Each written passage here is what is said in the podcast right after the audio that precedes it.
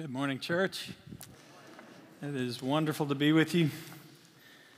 I just want to thank you again for being the kind of church that doesn't want to just talk about the gospel, but wants to live it out. I don't know where you are, Wes, but what a powerful uh, communion service. That is what communion is about. This isn't just thinking about something Jesus did in the past, and isn't that nice? It propels us to live the way he lived for us in the future. And so we, um, when we do what we're doing and we talk about what's going on in the Ukraine, that is uh, in, in Ukraine, it is not disconnected from the communion that we just took. Because when we take communion, we are worshiping a Lord who was broken and poured out for us, we then participate in a meal that is broken and poured out so that we might live as broken and poured out people. It's all tied in together. That is communion. So thank you for living out the sacred moment that we just had in our communion times. Powerful. One of the other things I appreciate it so much about this church is that this is a training and raising up and sending church as well. This is a place where uh, it is a safe and wonderful place to bring your gifts, to use and refine your gifts, and then to continue to share them. And we have that with Cameron, who is interning with us and doing a marvelous job. Thank you, Monty, and all of our worship team for leading us in worship. And also, we're going to experience this again in the next couple of weeks. Um, our own uh, Zach Carsons will be uh, preaching for the next uh, few weeks coming up. I just love that this is a church where we have people that are our own who grew and raised here in such a way they can use their gifts in powerful ways. So, uh, and I will be uh, back up at Nashville next week, but we will be back with you uh, even as Zach is preaching, and so that'll be a wonderful time together.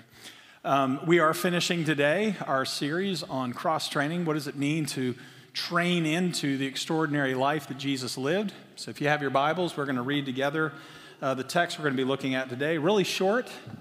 It's part of a, of a bit of a section here, but really there's some moments in the teachings of Jesus that function kind of like the Proverbs in the Old Testament.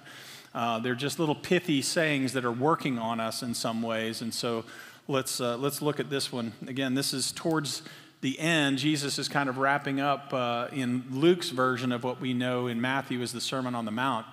And so a fitting end for Jesus' sermon seems to be a fitting end for our series.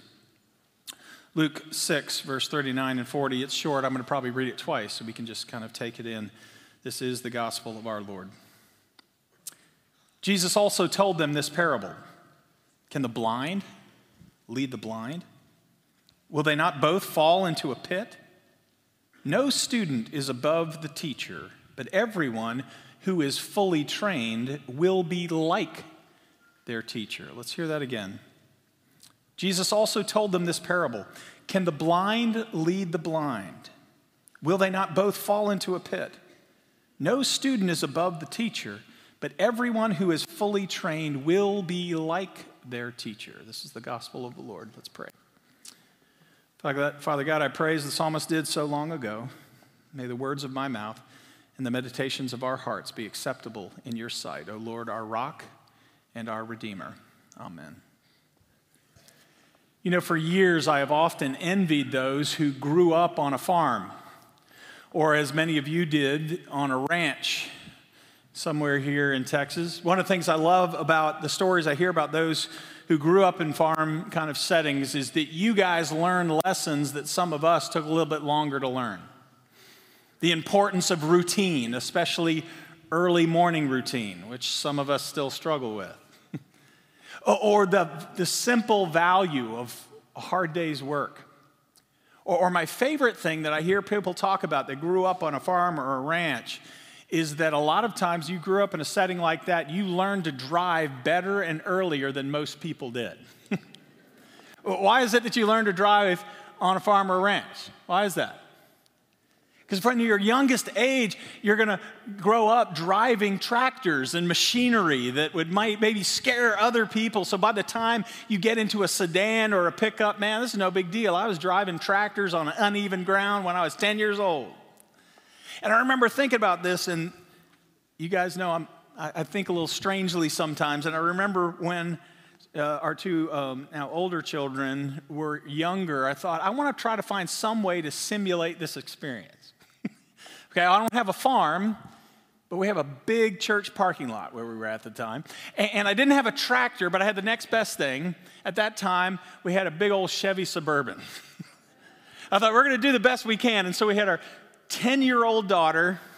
I moved the seat back as much as possible, sat her up there. Everybody was gone. and we're in the parking lot. I thought, okay, we're going to let her drive. And just kind of, the idea was to kind of remove the mystery and the fear of driving the big car Of course, Melanie was praying in the seat next to me. Christine was sitting there. And the funny thing is, I think for her at least, it had almost the opposite effect. So we put her there and she was scared to death. And she was like, No, daddy, you do it. So she had her hands up there, but she wouldn't touch the gas, she wouldn't touch the brake. And the only thing she would say is, Not too fast. Which, by the way, I must admit, as a father, I was all right with that one. And that was, that was Christine at 10. Of course, David was seven. And she couldn't quite finish before he said, My turn. and he's crawled up there. He can't reach anything. He's like under it, but he's trying to slam on the gas as fast as he can. And that's the experience of both of us at that time. And here's the thing I think about what I would love is to take the attitude of both of them and put it together because that's kind of what I was going for. Here's the thing what I love is in a sense, I want David's sense of simple pleasure and wonder when it comes to driving. I don't know, I've been driving for years, but I still have that from time to time. Don't you have those times when it's one of those great nights, it's not hot, but it feels great outside, and you roll the window down, you put on Spotify or something, you just hear the music, take a couple extra laps before you get home. I love just the wonder of driving. And David had a sense of that even at seven years old, and I wanted that. At the same time, I loved that our daughter had a healthy sense of caution, respect, and fear, right? Because don't miss this, we are hurtling 6,000 pounds of steel into motion when we're driving a car like that. And I wanted them to have a sense of that healthy fear and caution.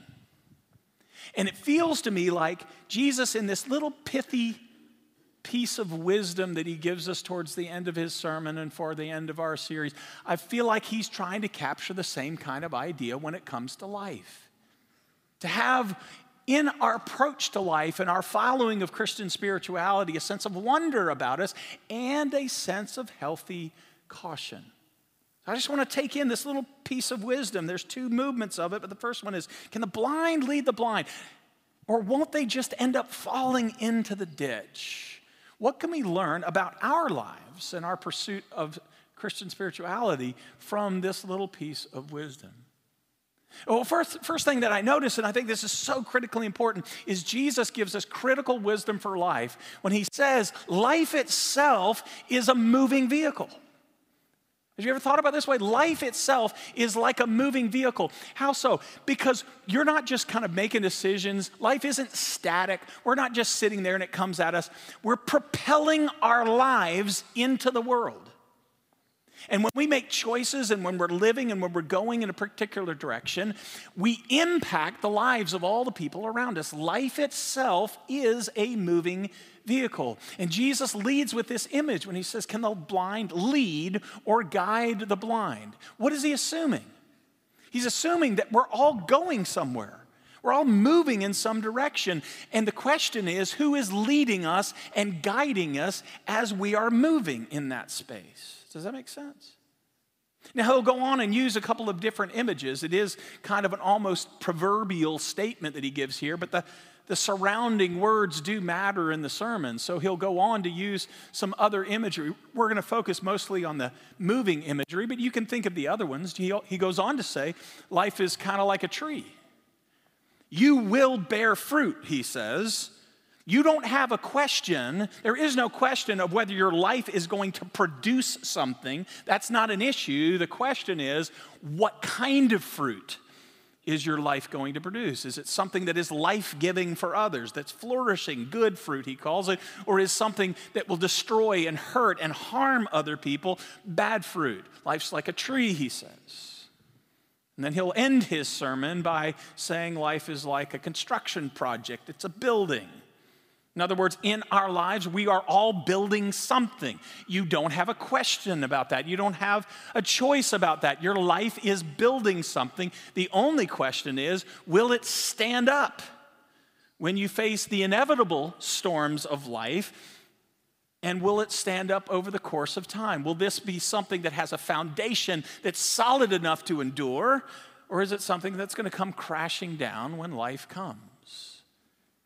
But in the midst of all of this, that first metaphor and image drives all of it that, that life itself is a moving vehicle. It's going somewhere. Our lives are impacting things as we're going around. And the question is who is it that is guiding where your life is going? I remember a season of my life many years ago. I'm not proud of it, to be honest. I've kind of alluded to it before. Let me share a little bit more about it. I remember my senior year of high school and then going into my freshman year of college. In my senior year, there's a guy, we'll call him Scott Calvin, that's not his name, but Scott is a guy that I looked up to. Man, I wanted to be Scott. I think of a couple different ways. One, Scott was brilliant. I remember Scott was in my AP English class. I barely got in, and he was the star, man. I mean, there were brilliant people in that room, but nobody could touch the giftedness this guy had with words. And I remember one time we had an assignment to do a creative writing project, and then I can do different kinds of writing, but creative writing is not my thing. And I remember he wrote something so incredibly powerful that the teacher read it to the entire class.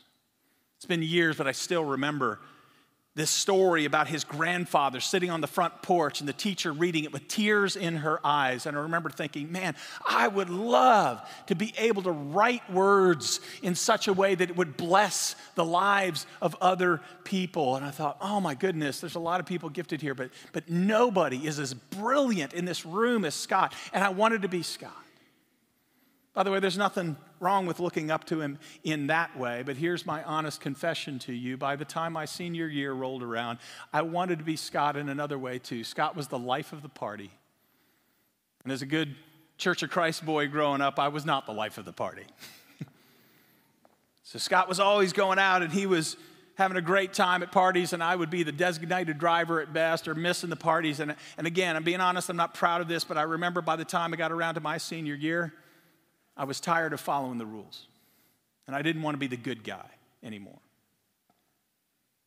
And I remember when I first started my freshman year of college, I decided to start living in a different way.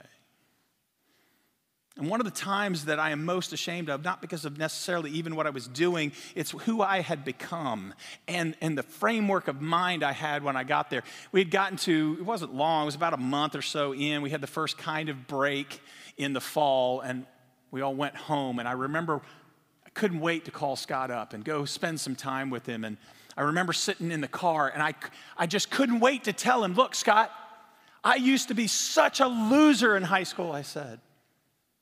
And with this pride inside of me that was sickening, I was like telling him, I'm not that way anymore, man. I'm the life of the party now. I'm, I, I didn't say it this way, but I was kind of trying to, to get some connection with him. I'm kind of like you now. And he said almost nothing. I remember him just sitting there thinking, I don't know what he's thinking in his mind, but looking back, it's probably like, why in the world would you do that? And I remember driving away thinking, I felt really, really empty inside. Have you ever wanted something?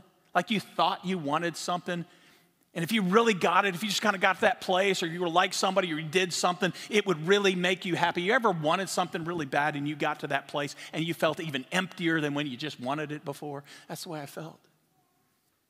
Here's the thing He was my life leader, He was the one guiding my life. He wasn't trying to do that, He didn't sign up for it. I did that. But here's what I realized that night I ended up in the same ditch that He would tell me about later and before that he ended up in. Because in honest moments, he didn't do this very much, but in honest moments in high school, he would tell me, Man, I admire you. Because you don't have to be the life of the party. You don't have to do crazy stuff in order to feel like you're somebody. And I made my life like him, and he was saying, I admire you. And here we were both in the ditch, in a place of emptiness. Jesus says, Life is a moving vehicle. Be careful and pay attention where it is you're headed and where you're going before you get there, right? Here's the thing one, one of the key aspects of what we're talking about here is that we are not talking about behavior and doing actions. We are talking about living and becoming something. Does that make, does that make sense?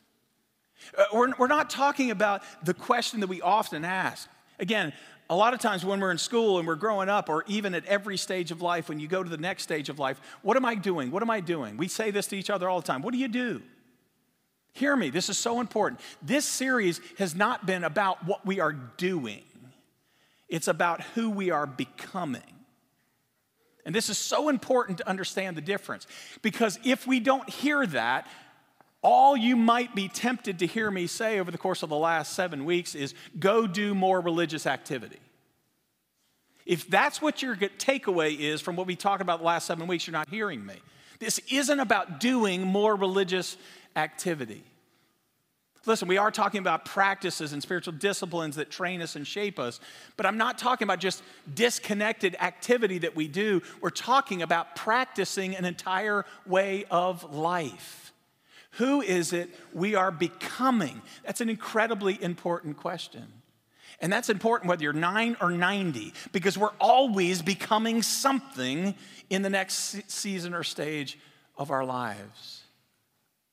And Jesus is wise enough to say, I, am asking questions about who you are, not just what you are doing. And one of the powerful things about Jesus in this story is he'll actually give us warning signs to help us know if we're headed the wrong way or we're following the wrong guide.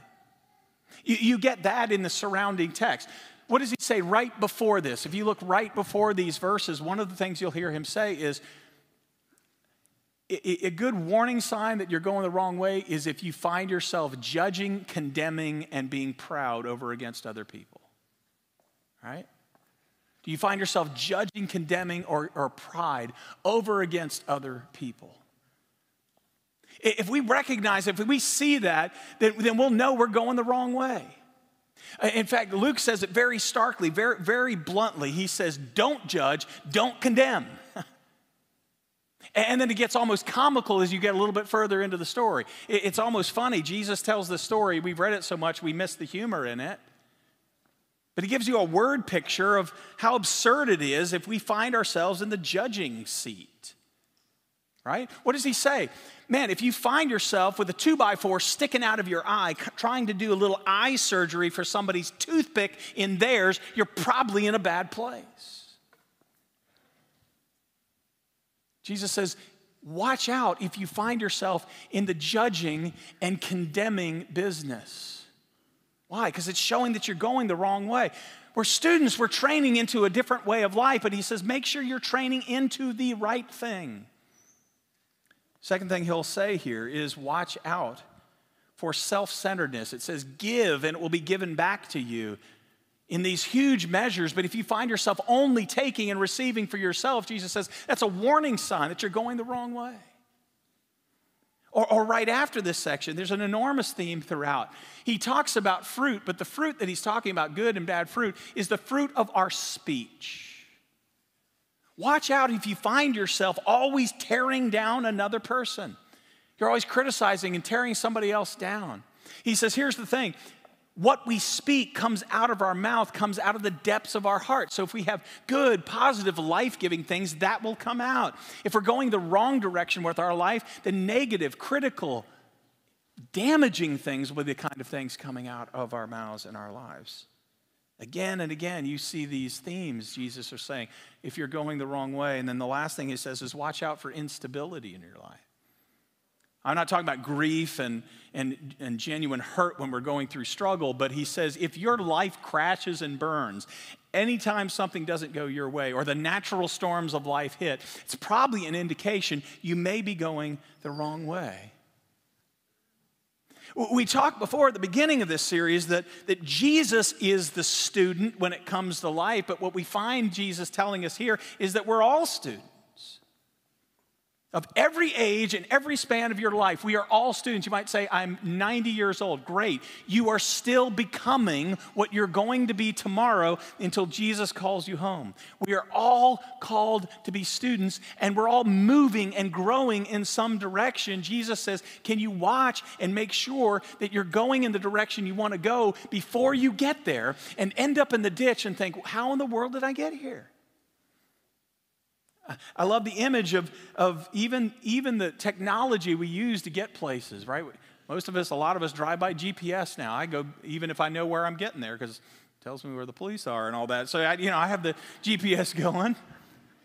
But, you know, we can even go blindly in that. You know, there was a news report that said a man literally drove into a snowdrift, right? Not in College Station, but he drove into a snowbank. Can you guess why? His GPS told him to. Now, listen, I know there's technology to tell us where to go, but you still have to watch where you're going. And Jesus says, please watch the GPS of your life. Because we are all students. We're training, we're growing, and we're moving. What is it that we are training our lives to become? Critically important question before you find yourself in the snowdrift or the ditch, wondering how you got there. So that's the wisdom of the first part of the parable. Here's the power of the second one. Think about this. Jesus gives a staggering promise. And if you just kind of read it with our kind of church lenses and church eyes and church ears, we might miss how incredibly glorious this promise is. As Jesus goes into it, he says, Look, you will become what you pursue. Hear me. You will become what it is you're pursuing. Or again, even more staggering, here's how Jesus literally says it No student is ever above their teacher, right? No student is above their teacher. Again, Jesus is the teacher.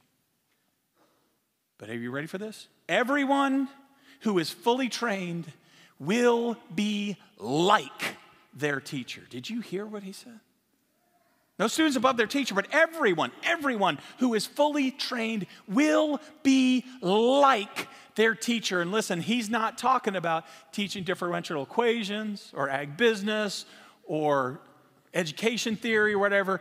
This is Jesus, the master of life, talking about teaching God's way of life. And he says, Now, you're never going to be above your master, but you will be like him when you are fully CrossFit and trained.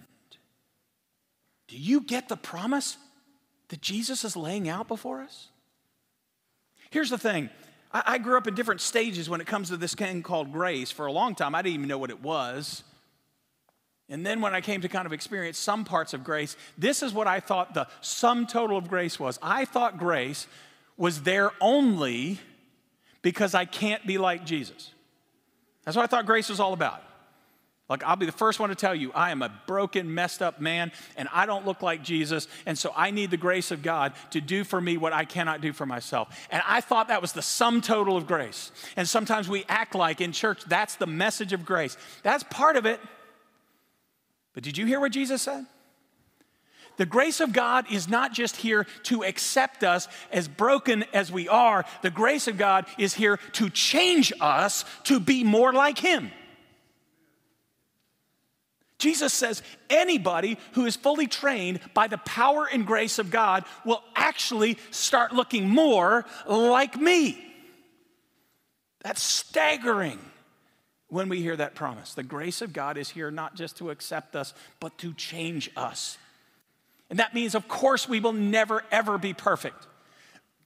But by the power of God, we can be more like Jesus today than we were yesterday, and we can be more like Jesus tomorrow than we are today. The grace of God changes and transforms us. Here's a thought a couple just practical things we think about the last seven, seven weeks. How, how can we practically live this out? Two, two little simple suggestions. First suggestion is think through the different things we talked about in the training program of Jesus. Take him seriously in his promise, and let's ask the Holy Spirit, what's something you want me to grow in? Like, I, I challenge you to say, of all the things we've talked about, don't try to do everything. Pick one thing. Let the Holy Spirit help you. What's one thing I could grow in? And ask Him. He said, if you're fully trained, you're going to look more like me. So, what's a place in my life I need to look more like Jesus? It might just be the vision we talked about at the beginning, and here we're coming back to at the end. Like Jesus meant it when he said, Live like me. So, what if maybe there was a whole season of my life I just had to like take that in? Jesus, you really, you really meant it when you say, If anybody comes after you, he, you want them to walk like you and live like you and be like you. Maybe you just need to take that vision in. Holy Spirit, can you help that go from here in my head to my heart? Maybe that's all you need to do. Or, maybe the place right now you need to be is in that place we talked about in the proximity problem where we need to step more closely into the lives of people. Maybe it's just one person. Maybe it's a small group. Maybe it's a class. Maybe it's a discipleship group. Maybe the Holy Spirit's saying, you need to come a little closer to somebody else for the sake of becoming like me, not just hanging out, but intentional Christian spiritual friendship. Maybe that's the thing that God's tapping on the shoulder. Or maybe it's the opposite. Remember, he said that next week. Maybe for some of us, we need to step back a little bit, and it's just me and God. There's solitude and silence and prayer and connection just with God alone. That might be some of us. For others of us, it might be stepping outside of ourselves in mission and service. We're hearing some courageous things that are happening right now. Maybe, maybe that's God's prompting for you, and it might not be the other side of the world. It might be serving somebody here in quiet ways that nobody knows. Might be finding what your gift is and helping bless somebody else.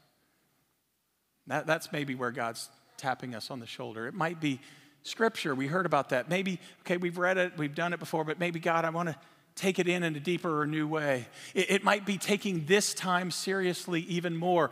Like, what does it mean to gather together and worship and pray? All of that. Or maybe, as we talk about today, having some mentor or some guide into our life. Whatever it is, I trust the Holy Spirit. I dare you to say, I don't want to just listen to some sermons. Like, what is one thing that you want me to do with this? Here's the second practical thing I want to say. I cannot underscore this enough. Focus on you and not anybody else. You and the Holy Spirit on this one like, what is Holy Spirit inviting you to do? Here's two things that I will often do that gets me sidetracked when I'm trying to grow in my Christian life. Number one, I'll compare myself with other people and think I got to be exactly like them. Look, I need mentors and guides. I'll talk more about that later. But uh, the reality is, I'm not going to look like anybody else in the kingdom of God. So, his invitation for me to walk closer to him, my prayer might look different, my reading of the Bible might look different. It doesn't have to look like anybody else. And here's the really important thing I want to say somebody else's doesn't have to look like yours. I say this again. Somebody else's Christian life does not have to look like yours. This is a, a flaw that I fell into again and again and again. I would have some kind of awakening, some kind of epiphany. Oh, wow, this is the coolest way to pray, it's the coolest way to read scripture or do it. And all of a sudden, it wasn't just something that I needed to learn. Guess who else in my life had to learn it? Everybody else.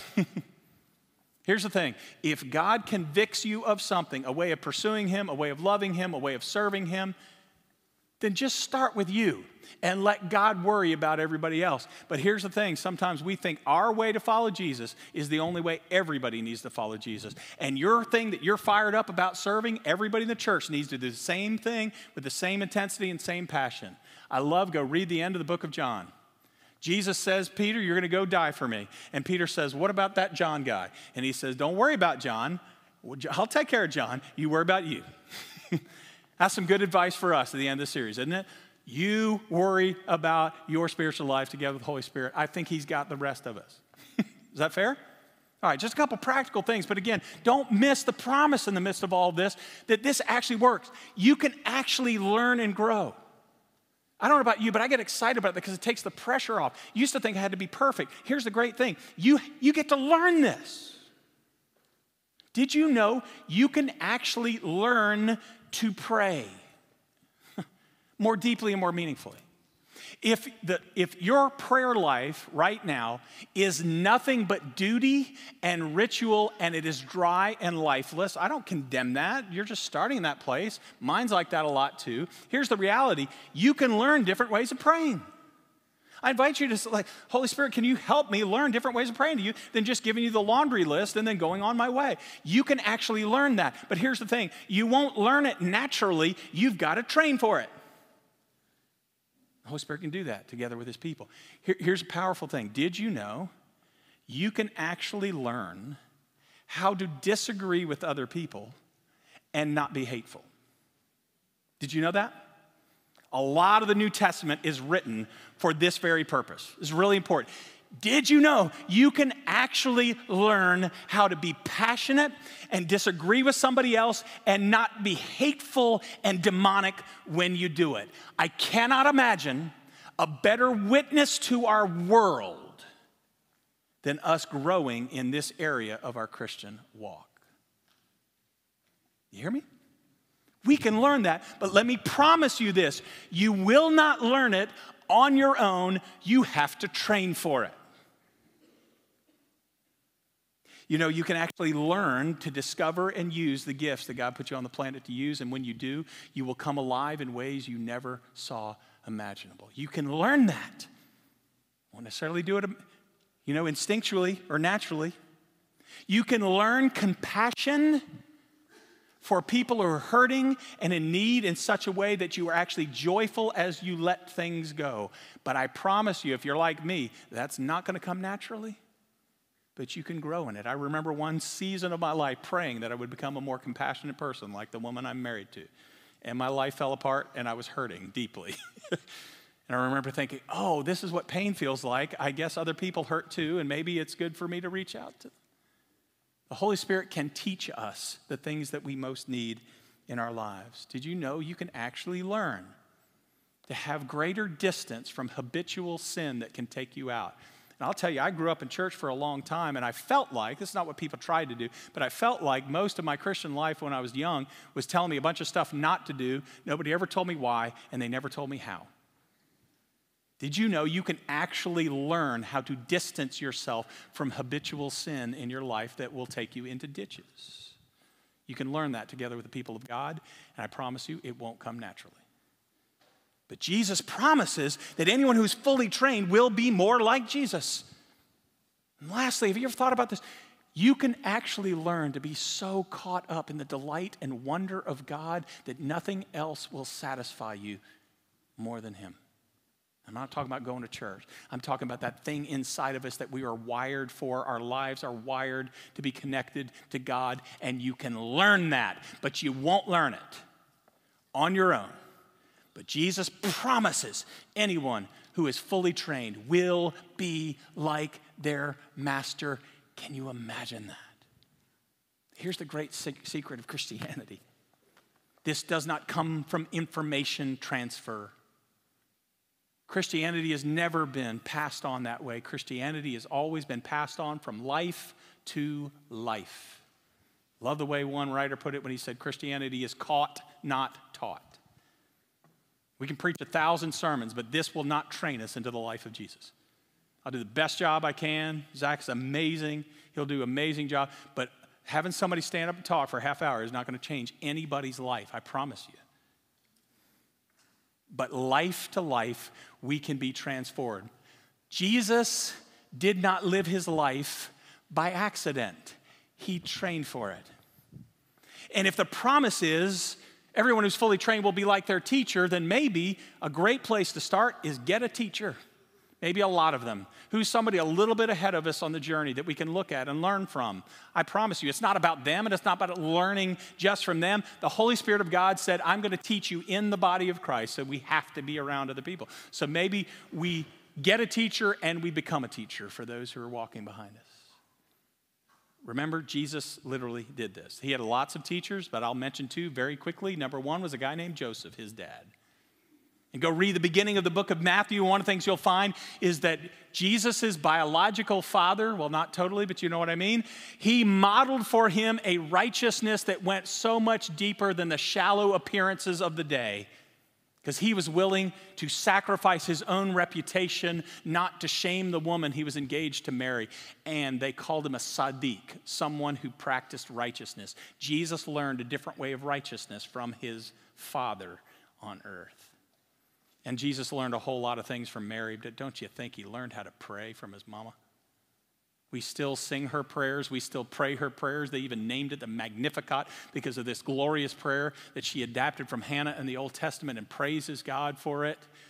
And G, uh, Mary would pray prayers that made angels dance, and so did Jesus, and he learned it from his mom. Who is it in your life that you will be watching? This is the way Paul said it. It's not about that person, it's about God But Paul says, and I quote, imitate me as I imitate Christ. Who are you looking at to guide you in your life? Jesus didn't get there by accident, he followed people the Holy Spirit of God was leading him with. I'll just give an example for me. I'm not here by accident. I think about one of the many people who guided me to the place that I'm able to do in my life and in my work was my campus minister, a guy named Roy Buchanan. I remember, I think it was my junior or senior year. I remember I was finally beginning, oh, it was just the beginning, to get to a place where I was able to deal with the trauma and the loss of my father's death.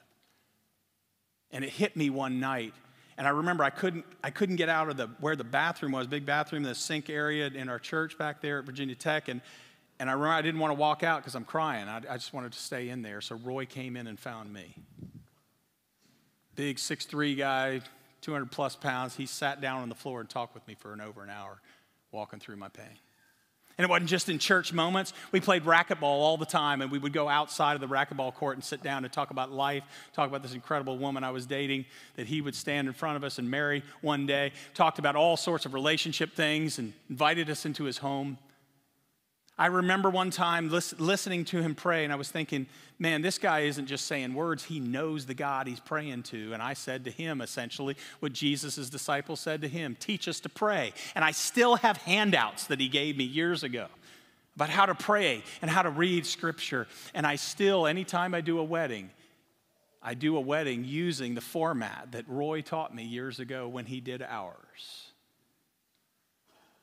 I don't live my life by accident either. And one of the greatest goals of my life is that somebody might say to me, Man, I'm a long way away from this. Your life and your ministry looks like Roy Buchanan's as he was following Jesus. Christianity passes from life to life. So I, I end with this. What are we about here? This is our mission statement. We know it. We're here to find hope, help people find hope, and to live with purpose. What is that all about? Who does that? This guy named Jesus.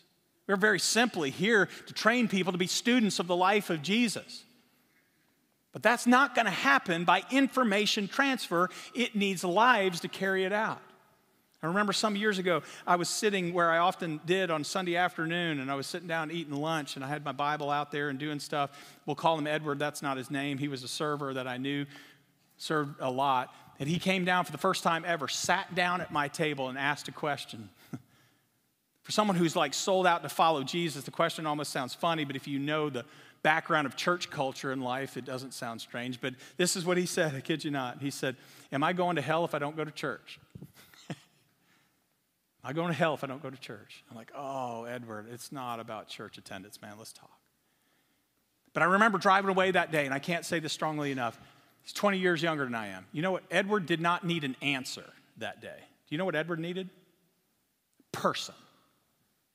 He didn't need an answer. He needed a person, someone his age, a group of people that together with him, broken and imperfect, would lead him out of the ditch and into life that mattered. Do you know what Bryan College Station needs more than anything else? Not a bunch of sermons, not even great worship. Thank you for doing it. But what they need are lives, people who are broken and imperfect, but we are sold out to follow Jesus into a CrossFit life so that we can say, Come with us together out of the ditch. And if you've gotten in the ditch, fine. He, he died so that we get out of them. Let's go together into life.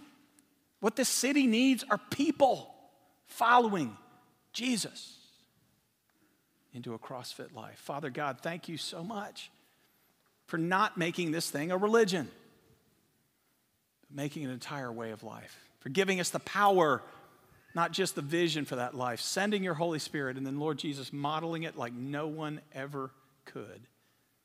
So I pray, Father, for this church to be propelled deeper into your life for the sake of the world, for the glory of your name. Amen.